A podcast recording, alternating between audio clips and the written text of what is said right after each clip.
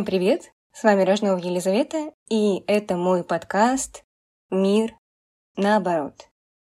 В прошлом эпизоде у меня были гости, и если вдруг вы не слушали прошлый эпизод, то я вам рекомендую послушать, потому что в нем я вместе с Мариной Звягинцевой, основоположницей паблик-арт в России, разговаривала о том, что же такое паблик-арт, как вообще он существует в России и как он соотносится с проблематикой инклюзии.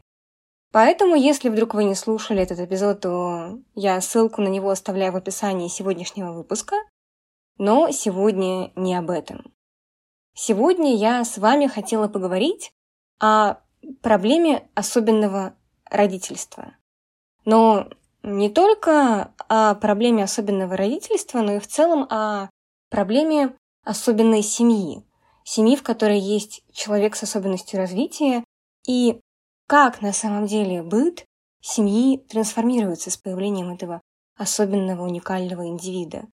Как трансформируется быт не только родителей, но и братьев, сестер, бабушек, дедушек.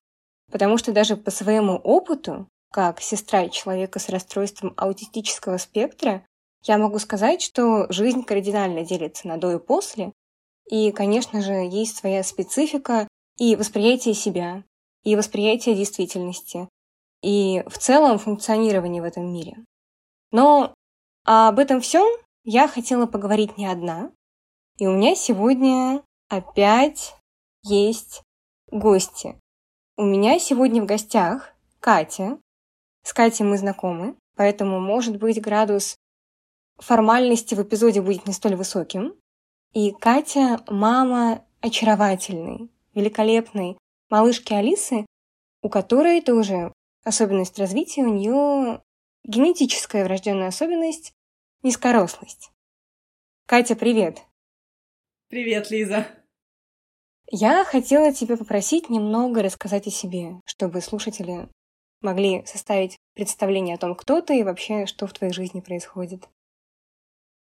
На самом деле очень рада сегодня с тобой говорить о важном, о нас. Мы живем в Нижнем Новгороде. Я переводчик и по совместительству мама. Алисе сейчас два с половиной года, и у нее самый распространенный тип низкорослости – ахондроплазия. Это врожденное заболевание, в нашем случае возникло вследствие спонтанной генетической мутации. Мы с мужем, то есть оба среднего роста, и Алиса в нашей семье первопроходец, скажем так. Я веду блог, где рассказываю про Алису, вообще наш опыт родительства в том числе в целом. И смысл вижу в том, чтобы люди не боялись других людей, не только детей с особенностями развития, и чтобы толерантное отношение это был, знаешь, вот не какой-то героизм, когда кто-то толерантен, вот он классный, а чтобы наоборот толерантность стала нормой. Вот очень хотелось бы прийти к такому. И у нас э, в России есть э, общественная организация «Немаленькие люди», которая объединяет э, людей с низкорослостью, родителей, семьи детей с разными видами низкорослости. И октябрь, собственно говоря, всемирный месяц распространения знаний о низкорослости. И именно поэтому в нашем сообществе в этом месяце особенно кипит работа по просвещению, по распространению знаний. И поэтому, конечно, я особенно рада, что ты предложила именно в октябре мне э, пообщаться с тобой. Да, на самом деле идея того, что толерантное отношение должно стать нормой, оно мне очень близко. С точки зрения не только да, сестры, человека с аутизмом, но и с точки зрения моей профессиональной деятельности как социолога, потому что на это направлена вся моя деятельность, как научная, так и в этом интенциональный смысл подкаста. Чтобы люди понимали, что толерантность это норма нашей новой жизни, а не какая-то уникальная да, социальная реальность или не какой-то уникальный социальный конструкт. И на самом деле я думаю, что это очень интересно посмотреть на твой опыт, на опыт вашего сообщества с точки зрения как раз-таки вопроса толерантности, с точки зрения вопроса инклюзии и с точки зрения опыта да, особенного родительства. И в мире, где я нахожусь, в мире родственников людей с расстройством аутистического спектра, ситуация сейчас с точки зрения, например, общественного восприятия нас и наших близких она не очень лучезарная и красочная, если честно, да. И последние мои исследования показывают, что в основном тяжесть и бремя ложится на родителей и на близких людей, которые принимают именно действенное участие в компенсации адаптации диагноза. И все вот это вот бремя, оно связано с самостигматизацией, с чувством вины, с даже, может быть, такой прагматичной попыткой но мы все склонны, на самом деле, к этому не только с точки зрения да, какой-то особенности развития, но и с точки зрения нашего быта в целом, прагматично успокаивать себя, что где-то кому-то хуже, что где-то у кого-то бывают диагнозы тяжелее, или, может быть, жизнь сложнее, или условия хуже. Даже не только с точки зрения да, каких-то заболеваний, но и с точки зрения работы, учебы даже в нормотипичной семье. И я хотела у тебя спросить, как ты относишься к концепции утешения себя тем, что есть диагнозы сложнее, есть ситуации хуже? Это на самом деле один из главных этических вообще вопросов, который встал передо мной в связи с диагнозом Алисы. И у меня здесь мнение достаточно однозначное. Мы часто это в нашем сообществе родителей тоже поднимаем эту тему, и с близкими я это обсуждаю. Я считаю не, неэтичным утешать себя тем, что кому-то хуже. Хотя, не буду лукавить, я признаю, что мы это все делаем, и для этого не нужны какие-то особенности развития у ребенка. Когда у нас в жизни трудности, это очень так, такой приятный, как, как наркотик, да, подумать о том, что вот у кого-то хуже, предаться вот этому ощущению и успокоить себя. То есть я не лукавлю, это есть в нас, и, наверное, мы не можем от этого полностью отказаться, это какая-то естественная наша потребность, но я, скажем так, не хочу это подпитывать в себе. Во-первых, потому что две основные причины. Во-первых, потому что, как я сказала, мне кажется, это неэтичным, то есть я бы не хотела, чтобы кто-то также утешал себя, то есть, например, ребенок упал у кого-то, ударился, заплакал, и родители ему говорят, ну что ты плачешь, вон и на Алису показывай, вон девочка вообще какая родилась а ты тут из-за своих проблем переживаешь. То есть это как первая причина, что вот она, неэтичность того, что ты утешаешь чужим горем. А вторая, она может быть даже более очевидная. А вот это то самое хуже всегда может случиться и у нас. Мы все, все понимаем, что снаряд бывает бьет и в одну мишень, и мы не застрахованы от какого-то хуже. И вот всегда у меня возникает вопрос, хорошо, сейчас я утешаюсь вот этим, а если вот это ко мне придет, а тогда дальше? И вот получается такая бесконечная цепочка до победного ты утешаешься, утешаешься, а что, ну, что, что произойдет тогда, когда, возможно, тебе уже будет нечем утешаться. Вот, это две основные причины, по которым мне кажется, что это не нужно в себе холить или леять, но в то же время, ну, я не буду отрицать, что это в нас во всех есть, и, наверное, полностью от этого отказаться мы не сможем. Ну да, тем более, что низкорослость и аутизм — это генетические мутации, которые могут возникнуть в любой семье, у любых людей, и поэтому ты полностью права, я с тобой согласна, нельзя себя утешать тем, от чего ты не застрахован вообще. И с точки зрения социологии, на самом деле, что здесь интересно, мое исследование, мой опыт, может быть, это откликнется тебе, вашему сообществу, именно из-за какого-то общественного страха и общественного непонимания, из-за того, что родители, может быть, как-то стигматизируют, по крайней мере, в случае с аутизмом это так, Родители пытаются себя успокоить тем, что бывает и хуже, бывает и сложнее.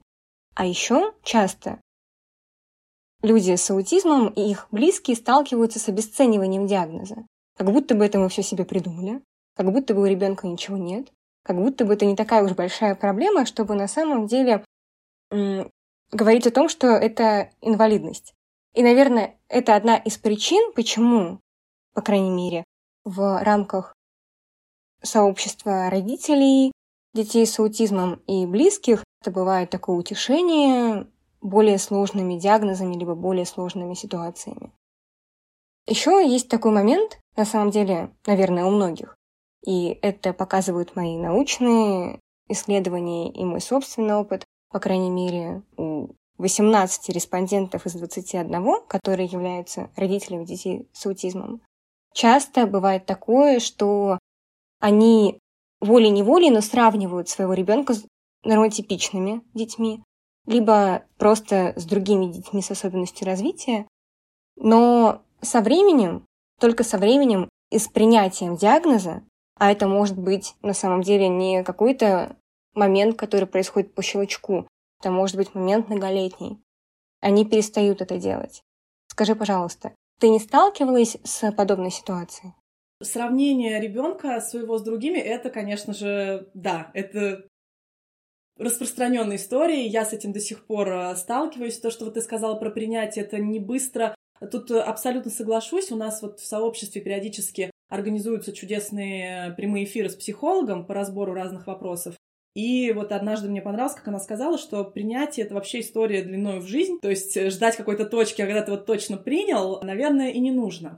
Что касается сравнения, ох, э, да, я тут много могу рассказать, постараюсь не слишком длинно. Э, в первый год это было особенно остро у меня, потому что у Алисы есть некое отставание по ключевым моторным таким навыкам, ну, то есть пополз, сел. Сейчас она все это уже догнала, она бегает. Но вот в начале это особенно сложно, когда ребенок долго не поднимает голову, потом он э, не ползет, когда другие уже пытаются садиться, потом он не сидит, когда другие ровесники уже бегают. И у меня это было не то, что вот мне, как вот знаешь, у некоторых такой даже неловкость за ребенка. Нет, а вот именно мне хотелось, чтобы Алиса уже тоже вот наслаждалась всем тем, чем наслаждаются другие, но она пока не может вот даже сесть, чтобы там поиграть, например, в какую-то игру, которую надо играть сидя. Ну, скажем так. То есть сравнение, да, это постоянно. У меня даже вот были отдельные моменты, которых можно много назвать, но вот просто в качестве примера, это когда Алиса еще была там совсем маленькая, ей меньше полугода, и купила ей какой-то... Мы купили ей осенний комбинезон и, естественно, длины рукава, ну, потому что у нас особенность укороченной конечности. Вроде такая мелочь, мы давно знаем, что вот такие пропорции тела, но в то время как одна мама радуется, ой, я купила классный комбинезон, у меня вдруг даже неожиданно для себя потекли слезы, потому что, ну, мне хочется другими проблемами, да, заморачиваться, а я вот вижу, что у ребенка длинные рукава, хотя не должен быть там этот комбинезон, ей велик, скажем так. Ну, это вот такой мелочь, но ты начинаешь думать, ах, как бы было хорошо. То есть не то, что даже сравниваешь, а вот, вот в это сослагательное наклонение немножко начинаешь вдаваться. И вот борешься с этим. Но у меня был момент, не один, а вот период, когда постепенно мне стало... Я до сих пор сравниваю иногда невольно, но мне стало легче не сравнивать. Это когда у Алисы стали, вот знаешь, проявляться какие-то более взрослые человеческие эмоции. То есть, когда я начала видеть, что из вот такого беззащитного комочка, который, ну, просит поесть, поспать, там, переодеть его нужно, а когда уже вот начинаешь видеть личность, а уж когда она научилась обнимать и целовать, вот это вообще такой переломный для меня стал момент, когда я вот, я сейчас понимаю, что я стала сравнивать меньше, потому что до этого немножко, нет, конечно, ты любишь своего ребенка, но до вот этого, до этих моментов все равно вот ощущение, что ребенок, вот дети, это как некие вот, они должны соответствовать каким-то нормам, ну потому что есть же все равно какие-то, какая-то информация, как должен развиваться ребенок. И ты циклишься на этом больше, потому что тебя не отвлекает вот это все эмоциональное, вот это все уже такой вот интеллект, какая-то осознанность ребенка. Ты просто не можешь переключить на это внимание, пока этого нет. И все твое внимание уходит вот в эти вехи развития, как он должен развиваться. И вот ты видишь, как развиваются другие. А когда вот это нарастает вот эта невероятная эмоциональная отдача от ребенка, это просто смещает твой фокус на другое, на то, что вот, ну вот у меня так, на то, что передо мной уже Алиса, человек, у нее такие какие-то черты, уникальные характеры, какие-то удивительные проявления, хулиганские, и не только, но вот с ней уже можно поспорить как-то, еще что-то. И вот я поняла, что вот вот тяга к сравнению, она просто потихонечку стала улетучиваться, потому что я поняла, ты вот видишь, что такого другого ребенка уже точно нету. То есть до этого ты все равно вот их друг с другом сравниваешь, и кажется, что они должны быть похожи. А здесь ты наконец-то вот неосознанно, но приходишь к пониманию, что да нет, она не будет ни на кого похожа, потому что это Алиса, и дело не в низкорослости, она просто уникальный человек. И вот когда она особенно меня сейчас обнимает или целует, я вот прямо чувствую, что вот в такие моменты мне точно не хочется ее ни с кем сравнивать. Да, на самом деле это просто в целом вопрос толерантности и принятия даже просто самих себя и окружающих. Потому что часто люди не дают даже самим себе быть собой и окружающим людям проявлять себя даже без каких-то особенностей развития.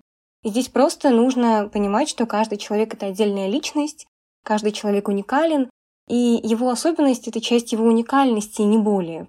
Поэтому вне зависимости от того, есть ли у человека особенность развития или нет, просто нас нельзя друг с другом сравнивать. На мой личный взгляд, это некорректно и неправильно. Потому что я отдельная личность и человек, там, мои друзья и знакомые отдельные личности и люди. Ты отдельный человек, отдельная личность. И я считаю, что великолепие этого мира именно в разнообразии. Как личностном, так и в целом в разнообразии людей. Мы можем чему-то друг друга научить, мы можем что-то друг другу дать, только потому, что мы совершенно не похожи друг на друга. С точки зрения какой-то уникальной, да, нашей особенности. Будь то просто особенность характера или будь то особенность развития. На мой личный взгляд, это так. Ну и еще мне откликается идея принятия с точки зрения того, что принятие — это осознанный выбор, который, например, я делаю, но это не какой-то статичный момент. В моем случае, и я думаю, что в твоем случае тоже, в случае других родителей, людей с низкорослостью, потому что на каждом этапе развития твоего близкого человека, три года, 5 лет, 10 лет. Происходят новые этапы, новые вызовы с точки зрения развития, с точки зрения социализации, например, в обществе. И получается, что каждый этап — это новый вызов для твоего принятия и для твоего, в хорошем смысле этого слова, смирения, не в плохом, в хорошем, с ситуацией. Поэтому мне твоя позиция очень близка, все, что ты говоришь, откликается мне, и я надеюсь, что все то, о чем мы с тобой говорим, будет откликаться как родителям людей с аутизмом, как их близким, так и близким людей с низкорослостью. Еще момент, который я хотела у тебя спросить. У меня такое бывает. И я знаю, что у других родителей и близких людей с аутизмом такое тоже бывает. Ощущение какой-то безнадеги, если вдруг компенсация остановилась. То есть, что я имею в виду? Если вдруг, например, мы перестали ездить на спорт почему-то в какой-то момент времени, или если вдруг мы перестали читать что-то, или вдруг, если мы перестали, не знаю, в музей ходить каждые выходные, потому что, ну, нет сил, или фокус смещается на что-то другое, учебу, работу, то именно в этот момент наступает какое-то ощущение безнадежности, и формируется достаточно большое ощущение собственной вины из-за того, что компенсация встала, и кажется, что все, что я сделала до этого, оно в трубу просто улетает. Сталкивалась ли ты с подобным? Или это какая-то отдельная специфика именно расстройств аутистического спектра и их компенсации? Нет, почему? Очень хорошо тебя понимаю. У меня как раз сейчас, наверное, такой период, когда фокус немножечко сместился, и по совокупности причин, то есть есть те вещи, которыми я сейчас хочу сейчас с Алисой заниматься, то есть, допустим, бассейн и логопед, мы этим занимались, но вот в какой-то момент по разным причинам прервали, надо бы восстановить, но вот знаешь, как бывает, одно на другое накладывается, и никак руки не доходят. Либо не хватает времени, либо еще миллион каких-то причин. И мне вот очень знакомо вот это чувство, оно даже, я бы не сказала, что это вины, а скорее, что вот ты упускаешь какое-то драгоценное время, которое ты должен вот вкладывать и вкладывать, потому что ну, мы понимаем, что сейчас, в принципе, на мой взгляд, культ вот этого развития и саморазвития вообще для всех, и культ развивашек для детей. Потому что интернет, потому что много информации, много идей, как надо. И, то есть, он, в принципе, этот культ есть среди всех родителей. А тут еще и ребенок с особенностями, который ну, объективно, в большинстве случаев ему нужно больше дополнительных вот этих всех развивающих занятий, чтобы как-то компенсировать, да, то, что, то, где он не догоняет, ему чего-то не хватает. Вот. Пока у меня нет ответа на то, как с этим бороться, просто, да, могу сказать, что мне знакомо это, потому что, ну, действительно, мы не можем всегда вот на максимальном режиме, вот, да, вот у нас есть задача ребенка развивать, ребенка с его особенностями, мы все делаем, делаем, делаем. Все равно, если мы живем какой-то жизнью еще, своей. Ну, вот, кстати, да, наверное, вот, пожалуй, скажу, что этим я себя успокаиваю. То есть я понимаю, что мой фокус сменяется не просто так, а потому что в нашей жизни, то есть не только в моей, но и в Алисиной, соответственно, потому что мы одна семья, есть что-то еще помимо вот этой цели ребенка тянуть к каким-то стандартам, даже если это необходимо, я понимаю, но что у нас есть какие-то интересы, что мы хотим как-то проводить время, то есть не заниматься какими-то реабилитациями там, ну, даже не обязательно реабилитациями, а просто чем-то полезным для развития, а просто жить. Это ведь тоже нужно ребенку, просто жить. Вот я себя вот так успокаиваю. И если в какой-то момент фокус сместился, то, скорее всего, он, он сместился, потому что всей нашей семье сейчас зачем-то это нужно. Если это нужно нам как родителям, я считаю, значит, это и Алисе идет на пользу. Значит, просто в моменте она получает пользу из чего-то другого, из каких-то, может быть, эмоций. Если мы куда-то едем, например, в какую-то поездку, которая нужна вроде бы нам, а не Алисе, но она положительные эмоции все равно получает вместе с нами. Ну, это просто один из примеров. Поэтому да, вот я с этим сталкивалась, но пока что у меня есть такой собственный антидот от этого чувства вины.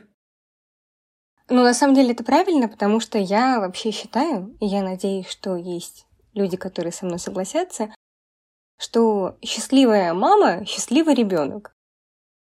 И это работает также и с счастливый родственник, который компенсирует человека с особенностью развития, счастливый человек с особенностью развития. Потому что если у нас с тобой не будет сил, если у нас с вами не будет сил, то тогда не будет сил, энергии и компенсации и адаптации у наших близких. Поэтому здесь, наверное, я тоже поддерживаю твою позицию и считаю, что нужно уметь уходить от этого чувства вины за упущенные возможности. Хотя, как социолог, скажу, это невозможно в современном обществе, потому что из этого изобилия возможностей, которые в целом есть у нас в обществе, из-за изобилия кафе, из-за изобилия ресторанов, из-за изобилия предложений по поездкам куда-то, мы все время живем в этом состоянии упущенных возможностей, в состоянии того, что мы могли бы сделать более качественный выбор. И в целом это такая проблема, наверное, не только нас и не только других семей с людьми с особенностью развития. Это, к сожалению или к счастью, бич просто нашего времени, той реальности, в которой мы живем. И поэтому я считаю, что то, о чем мы с тобой говорим сейчас, оно, надеюсь, откликнется не только семьям с особенными индивидами, но и в целом всем людям, которые просто сталкиваются с этим ощущением упущенных возможностей. Ты упоминала про ваше сообщество, и вначале ты про него говорила, и просто про него говорила. А может быть, ты немножко подробнее расскажешь про него?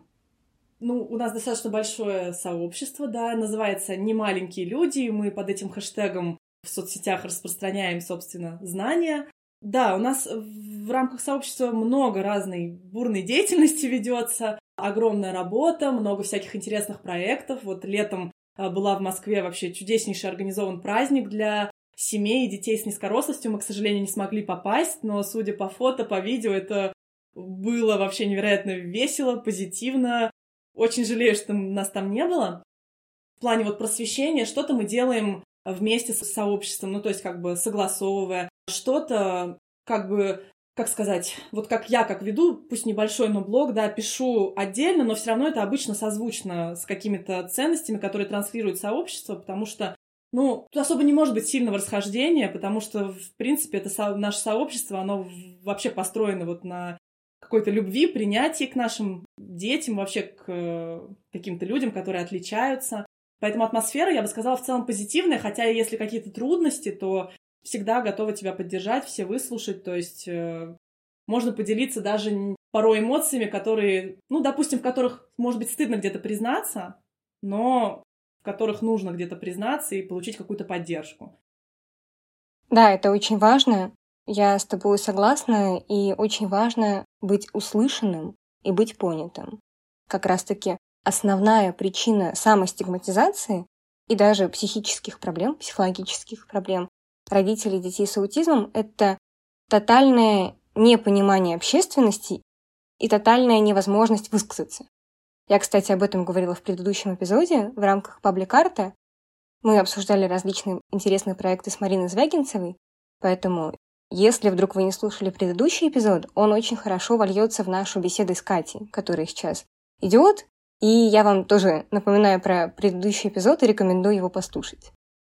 Но, возвращаясь в русло сегодняшнего эпизода нашей беседы, я тоже считаю, что очень важна любовь, хорошая, бережная обстановка и оптимизм. И ты мне говорила, что у тебя есть какая-то очень интересная позиция по поводу оптимизма. Поделишься ли ты ей со мной и с моими слушателями? Я бы даже не назвала это позицией, я бы сказала, что это одно из ключевых осознаний вот пока что в материнстве. Не такое у меня пока длинное материнство, два с половиной года, но тем не менее, пока одно из самых интересных осознаний. Я вообще в семье всегда считалась главным оптимистом. Там были прозвища у меня «комочек позитива», родители меня так называли ласково и прочее, прочее. И я как-то, может быть, даже до момента, когда появилась Алиса, а может быть, раньше я это поняла, но это не столь важно, долгое время мне казалось, что оптимизм — это вот действительно врожденное качество, когда вот говорят про человека, да он оптимист по жизни, и мне казалось, что вот я такой человек. Потом постепенно мне стало казаться, что не похоже, что я оптимист, вот так по восприятию своему, мне все больше казалось, что я реалист. А в то же время все равно чувствовала, что люди меня вокруг э, воспринимают друзья, близкие, как оптимиста. И вот когда эта ситуация случилась с Алисой, причем тут надо сказать, что я не сразу это все приняла оптимистично, то есть я боролась с собой, но достаточно тяжело поначалу было принятие, когда мы узнали диагноз, то есть это такая отдельная сложная история, когда меня, к счастью, поддержали вообще кто мог, и это очень-очень мне помогло. Но возвращаясь к оптимизму, по мере того, как Алиса росла, как были какие-то моральные сложности, вот опять же со сравнением, со здоровьем, я стала понимать, что оптимизм — это, это выбор. Это не врожденное качество. Ну, может быть, у кого-то есть что-то такое заложенное, но это заложенное очень легко выбить из тебя какими-то обстоятельствами, которыми ты оказался не готов. А рождение ребенка с особенностями, опять же, тоже открытие в моем материнстве, я поняла, что готовой к этому нельзя быть. Хотя мне казалось, что я как раз-таки неплохо подготовлена по ряду причин. Так вот, это да, это про выбор, и это сложный выбор. То есть, опять же, вот по себе сужу, да, что тут нужно прикладывать усилия. Порой сильно. Это не значит, что нужно все время быть оптимистом, и когда сложно говорить себе, да все круто. Нет, это значит, что дать себе возможность поплакать, погрустить, но все равно смотреть в будущее с каким-то, ну, интересом, что ли. Может быть, я не буду говорить с верой, потому что вера — это тоже такая сложная субстанция. И не все могут вот поверить в лучшее, когда сейчас все не лучшим образом складывается. Но с каким-то боевым настроем, да, наверное, вот так скажу, боевой настрой. То есть вот у тебя появляется ребенок с особенностями, и ты просто хочешь, хочешь, чтобы получил, чтобы вы были счастливы. Вот в текущих обстоятельствах, да, не в таких, как ты ожидала или ожидал, но ну такой выбор, либо ты ложишься, смотришь в потолок и плачешь всю оставшуюся жизнь, ну такая себе перспектива. Либо вот тот самый боевой настрой. И были ситуации, когда мне казалось, что этот оптимизм вообще из меня вылетает, но, наверное, опять же сказалась огромная поддержка близких, друзей, подписчиков в блоге, опять же. Мне в этом плане, конечно, бесконечно повезло, я не устану это говорить, что выбирать оптимизм мне в значительной степени удается благодаря поддержке. То есть всегда нужно искать, собирать вокруг себя людей, которые в тебя верят.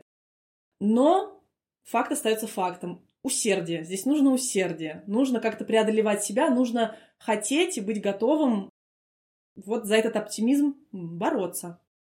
Вот такое открытие в материнстве я, пожалуй, сделала. Но на самом деле это распространяется не только на материнство. На мой личный взгляд, это еще распространяется даже на текущие реалии. Просто на всю жизнь. Я полностью с тобой согласна, что оптимизм — это осознанный, выбор, даже почти каждодневный выбор. Когда мы понимаем, что есть обстоятельства внешние, которые от нас не зависят, и мы можем либо смириться и радоваться жизни и быть оптимистичными в этих обстоятельствах, либо, да, мы можем плакать, смотреть в потолок, лежать, но хотим ли мы такой тип жизни? Хотим ли мы такой уровень качества жизни? Или не хотим? Если мы не хотим, то надо придерживаться твоей концепции, я считаю. И не только нам, не только близким родителям особенных людей, но и в целом всем людям в рамках текущих ситуаций в нашем непростом и сложном мире. Спасибо тебе большое, Кать, что ты пришла. Спасибо тебе большое, что ты уделила мне и моим слушателям время. Я надеюсь, что ты получила удовольствие от нашей беседы, потому что я была очень рада с тобой Огромное. поговорить. Лиза, тебе спасибо большое, что пригласила.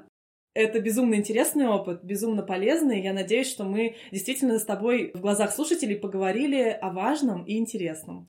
Еще раз спасибо тебе огромнейшее. thank you